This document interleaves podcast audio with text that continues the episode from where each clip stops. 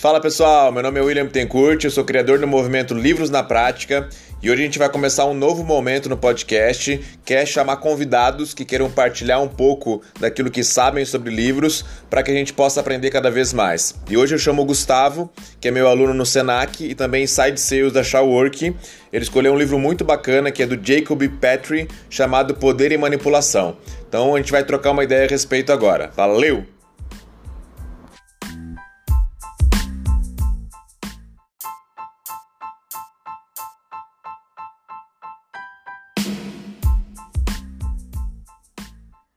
Oi, pessoal! Agradeço a oportunidade do movimento Livros na Prática e também ao William Bittencourt. Estou aqui hoje para compartilhar com vocês alguns dos ensinamentos do livro Poder e Manipulação de Jacob Petrie, onde ele extraiu 20 lições do livro O Príncipe de Maquiavel, sendo polêmico em diversos fatores. Por abordar com clareza a essência do ser humano, foi um livro proibido pela Igreja Católica nos anos 1559. E para dar aquela vontadinha de ler em vocês, vou apresentar as principais lições desse livro. A primeira delas são as razões pela qual um líder é louvado ou repudiado. Um dos segredos da vida é compreender que acima de tudo ela é um jogo, e as chances de vencer serão muito pequenas se não conhecermos as regras do jogo. Ele cita é, que existe uma enorme distância entre como se age e como deveria se agir no qual as pessoas preferem viver em um mundo imaginário e desprezam a realidade. O poder e a liderança que levam ao sucesso e à riqueza sempre serão consequência da habilidade de preencher um vazio, de suprir uma demanda que existe nas pessoas ou no universo. Então, ele traz nessa lição a verdade nua e crua, no qual as pessoas preferem acreditar naquilo que as convém do que a verdade que as libertaria ao sucesso. A segunda lição é sobre o papel da sorte nas coisas humanas e como mudá-la. Se o acaso determina a metade das nossas ações, ainda assim nos resta a outra metade para controlar. Nos dias atuais, as circunstâncias mudam num piscar de olhos. Se você se apegar demais às conquistas e estratégias do passado, correrá um enorme risco de ser excluído do jogo a qualquer momento. Quando as circunstâncias mudarem e suas ações não forem mais adequadas para o momento, conheceremos o fracasso que também chamamos de falta de sorte. Um exemplo disso é quando uma enchente atinge uma cidade, por poder da natureza não teríamos como controlar isso, certo? Mas assim quando a água baixar, temos a possibilidade de construir uma barragem para que não aconteça novamente. Então assim temos 50% do controle é, sobre o que acontece em torno de nós. A terceira lição é o que fazer para obter prestígio. Um vencedor não quer aliados suspeitos no qual não poderá contar em momentos das adversidades. Aquele que é teu inimigo sempre irá te pedir para que fique neutro perante algum assunto. E aquele que é teu amigo te pedirá para que você tome partido ao lado dele. As pessoas têm a necessidade de acreditar em algo maior do que elas mesmas. Se rendem a qualquer coisa que as façam sentir importantes. Essa necessidade as torna suscetíveis a qualquer tipo de influência e manipulação. Qualquer charlatão que aparecer com uma promessa de salvação para a falta de sentido na sua vida terá de fato a sua colaboração. Então, resumindo, não acredite somente em, em palavras e avalie é, seus aliados, as pessoas que estão ao seu lado. A quarta lição é sobre quando se deve ser generoso. A reputação de generoso pode ser um fator positivo, mas o comportamento para alcançar essa reputação pode trazer enormes problemas. Porque se você quiser ser generoso o tempo todo, como deve ser, terá que exercer a generosidade em silêncio, com discrição, sem que a sua mão esquerda saiba o que a sua mão direita está fazendo. E nesse caso, ninguém saberá que sua qualidade, é, ninguém tirará nenhum proveito dela. Caso você queira ser amplamente conhecido como generoso, terá que aproveitar todas as oportunidades que aparecem. Se seguir por esse caminho, terá que gastar muito, que terá que gastar muito esforço e logo ficará sem recursos.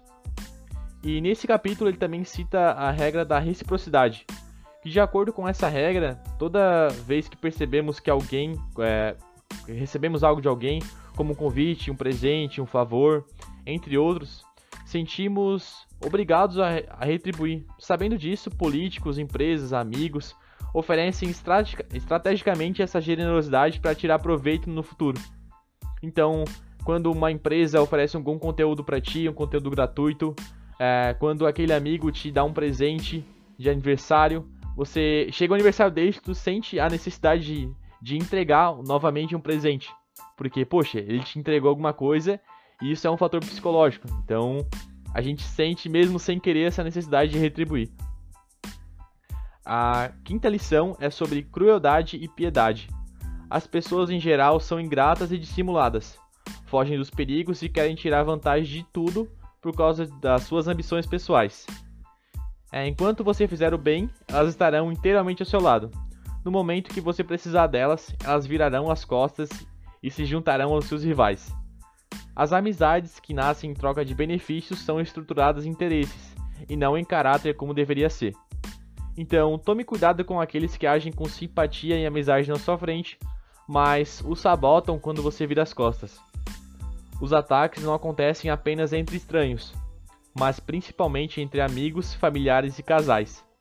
Então, o seu, o seu próximo inimigo pode ser um cliente, um sócio, um chefe, funcionário, amigos e afins. E alguns pontos importantes desse livro eu gostaria de ressaltar aqui que não é sábio quem deseja cair só por acreditar que encontrará alguém que te levante. Então, seja mais autossuficiente. Não há fórmula mágica para sucesso, ideias, regras e princípios servem apenas como ferramentas. Então, não acredite em tudo que dizem de, de fórmula fácil para o sucesso. É, ideias né, e princípios, regras sempre serão um meio, nunca o fim. E se você busca poder, sucesso e liderança, não seja ingênuo ao ponto de, de se deixar conduzir apenas por palavras e aparências, como citamos é, lições, nas lições anteriores. E quando um líder é amado pelo povo, ele não, não deve se importar com as conspirações, mas quando o povo é seu o inimigo e odeia, deve temer a tudo e a todos. Então, se você está num local onde é, corre aquela energia ruim e as pessoas não agradam com a tua presença, fique esperto.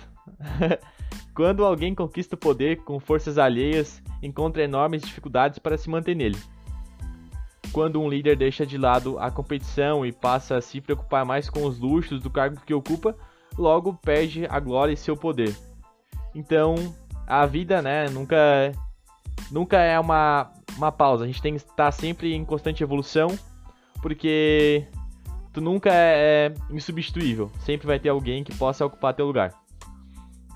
E manipulação não é sobre se tornar um manipulador, mas sim para não se tornar vítima dele. Então esse é o tema central de todo o livro. Não é sobre tu aprender a, a manipular as pessoas, a se tornar uma pessoa má, né? Mas sim sobre tu não se tornar vítima dessas pessoas. Durante todo o livro, ele retrata como um jogo. Então, não é apenas deixar a vida me levar, é sobre ter estratégias para te alcançar aquilo que tu almeja. E por fim, agradeço mais uma vez ao convite do Movimento Livros na Prática. Espero ter contribuído com vocês nesse podcast e um forte abraço.